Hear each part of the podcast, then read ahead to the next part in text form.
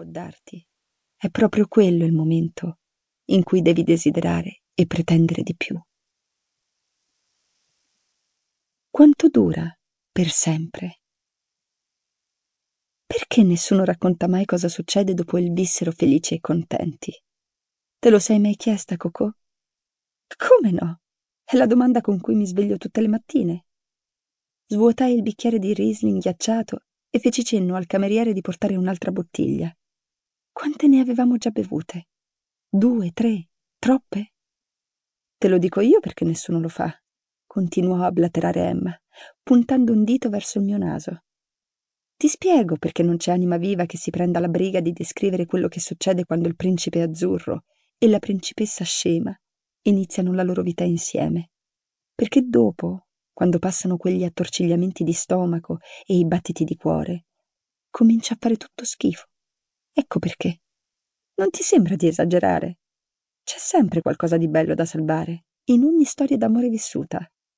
Tipo la parte in cui trovi la tua fidanzata, la prima donna per cui hai perso la testa, quella per cui hai rivoluzionato la tua vita, con cui hai acceso un mutuo e che hai presentato ai tuoi bigottissimi genitori. Emma si guardò intorno e poi tornò a fissarmi negli occhi, abbassando il tono della voce. Insomma, quando trovi la stronza nella tua bella doccia mosaicata, avvinghiata alla sua commercialista? Beh, almeno è più igienico che trovarle avvinghiate tra le lenzuola. Ti evita un bucato. Cercò di sdrammatizzare Vera. La mia nuova, giovane e inopportuna assistente, che rischiava di essere strangolata in quell'affollato ristorante dalla mia migliore amica con il cuore a pezzi. Tu sei licenziata. Quanto a te, tesoro? Carezzai una mano di Emma. Dovresti provare a superare questa storia e andare avanti. Ma lei è. Sì, una sgoldrina, lo so. E mi ha. ti ha tradita, ti ha spappolato il cuore, ha infranto tutte le promesse che ti aveva fatto. Se n'è andata portandosi quell'assurdo e costoso robot da cucina che avevate comprato chissà dove, a rate. So tutto, Emma. È che io. provò a replicare con la voce tremante. Tu stai ancora da schifo. So anche questo. E tu sai che nessuna più di me può capire come ci si sente. Però forse è arrivato il momento di provare a cambiare le cose. Ti prego, non dirmi anche tu che dovrai tornare a frequentare gli uomini. Per carità, restane lontana finché puoi. È solo che vorrei riuscire a dirti qualcosa che ti faccia stare davvero meglio. Sono mesi che ti vedo, anzi, che ti sento così a terra, e non so più che cosa fare per aiutarti. Potresti continuare ad ascoltarmi e abbracciarmi mentre mi lamento. Mi basta solo questo. Sapere che sei dalla mia parte, disse, guardandomi con gli occhioni umidi. Più di vino che di lacrime, sospettai. Io sarò sempre al tuo fianco, soprattutto se si tratta di odiare i commercialisti. È che non sopporto vederti soffrire.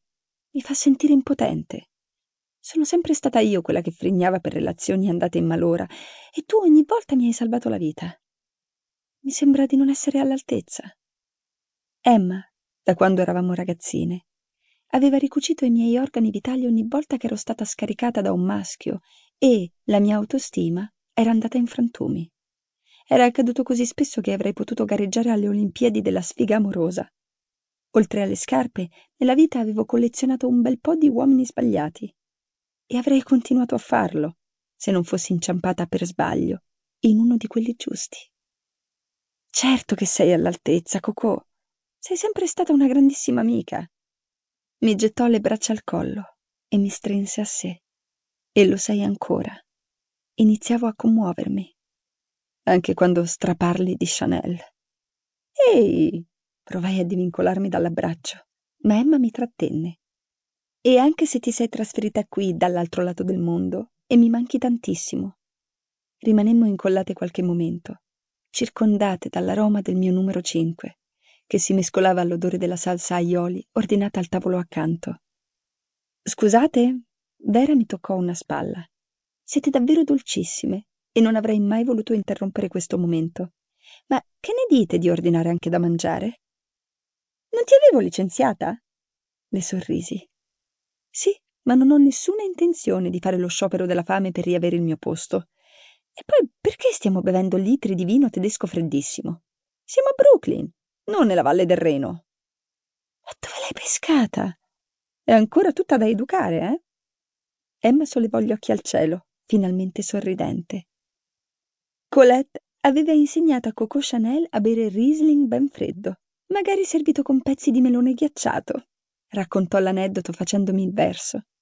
E un abbinamento molto chic, terminò imitando la mia voce. Sono contenta di essere riuscita ad occultarti. Mi finsi indispettita, studiando il cartoncino del menù. Non siamo ancora arrivate alle lezioni sul cibo, in effetti. Siamo ancora fermi a perle, cappellini e aforismi, scherzò Vera. Coco, lasci che la tua assistente prenda così poco sul serio il tuo mito? Deve essere davvero brava nel suo lavoro, mi punzecchiò Emma. In realtà ha ammesso di avermi scelta solo perché ho lo stesso nome di due care amiche di Coco Chanel, Vera Bate e l'altra Vera. Uff, mm, aspetta, come si chiamava? Vera Valdez, giusto? Non solo, ti ho assunta anche perché parli perfettamente italiano e sai preparare un ottimo caffè. Mi sembrano ottime referenze di questi tempi. Emma tese il calice vuoto al cameriere, che in seguito riempì abbondantemente anche i nostri, prima di lasciare il resto della bottiglia sul tavolo e allontanarsi con le ordinazioni. Adesso che sono il capo, decido io chi lavora per me. Alzai il bicchiere per brindare. A Rebecca, un grande boss, disse Vera. A Rebecca, una grande donna, aggiunse Emma. Il vino era freddo come il vento che scuoteva i rami degli alberi fuori dalla vetrina del locale. Osservai i mattoni rossi dell'edificio di fronte, sui quali si arrampicavano le scale antincendio, i passanti avvolti nei cappotti con i baveri alzati, le file di auto parcheggiate e un taxi giallo che attraversava lento la strada. L'inverno si stava avvicinando e dal modo irruento con cui spazzava via le ultime foglie tenaci, era chiaro che non sarebbe stato clemente. Realizzai in quel momento che il successivo sarebbe stato il primo Natale che avrei passato a New York. Ero insieme elettrizzata e spaventata all'idea gli stessi sentimenti contrastanti che avevo provato in tutti quei mesi passati a lavorare così lontana da casa. O era forse quella la mia nuova casa? Avevo desiderato così tanto vivere nella grande mela che avevo dedicato tutta me stessa alla sua conquista. E adesso che iniziava a diventare finalmente mia, avevo l'impressione che avesse rubato una parte di me. Non credi anche tu? La domanda di Emma mi distolse dai pensieri. Non credo cosa? chiesi ancora un po' assorta, giocherellando con uno dei fili di perle che avevo al collo. Che abbiamo sprecato troppi anni della nostra vita alla ricerca dell'anima gemella. Poi, senza darmi il tempo di replicare, continuò, con la sicurezza profetica che solo le migliori sbronze possono dare. Chissà perché investiamo così tanto tempo ed energie in qualcosa che alla fine non dipende da noi intere esistenze trascorse a cercare la persona che ci completi, convinte che sia come andare a scovare la scarpa che ci calza meglio, o il paio di pantaloni che ci fa sembrare più magre di una taglia. Stupide. Come se dipendesse da una nostra scelta. Perché per quanto ci sforziamo, per quanto crediamo di poter essere noi a condurre il gioco, è sempre il caso che ci mette di fronte alle persone di cui ci innamoriamo. Un insieme fortuito di coincidenze e casualità. È il destino, annuì. L'odioso fottuto destino, sentenziò Emma. Sospirammo, quasi all'unisono. Entrambe a un passo dallo scivolare nelle nostre rispettive malinconie. Eppure avreste dovuto capirlo, intervenne Vera, con il suo delizioso accento. Appartenete alla generazione cresciuta con gli insegnamenti di Carrie Bradshaw e Pretty Woman. Ci sta dando elegantemente delle vecchie? Ti prego, licenziala ancora. Forse concedo davvero troppa confidenza ai miei collaboratori. Ridussi gli occhi a due minacciose fessure, attraverso le quali scrutavo la ragazza. Volevo solo dire che il cinema e la tv vi avevano già messo in guardia, disse Vera, intimidita dal sospetto che non stessi scherzando. Adoravo punzecchiarla. Sex and the City è arrivato troppo tardi, purtroppo.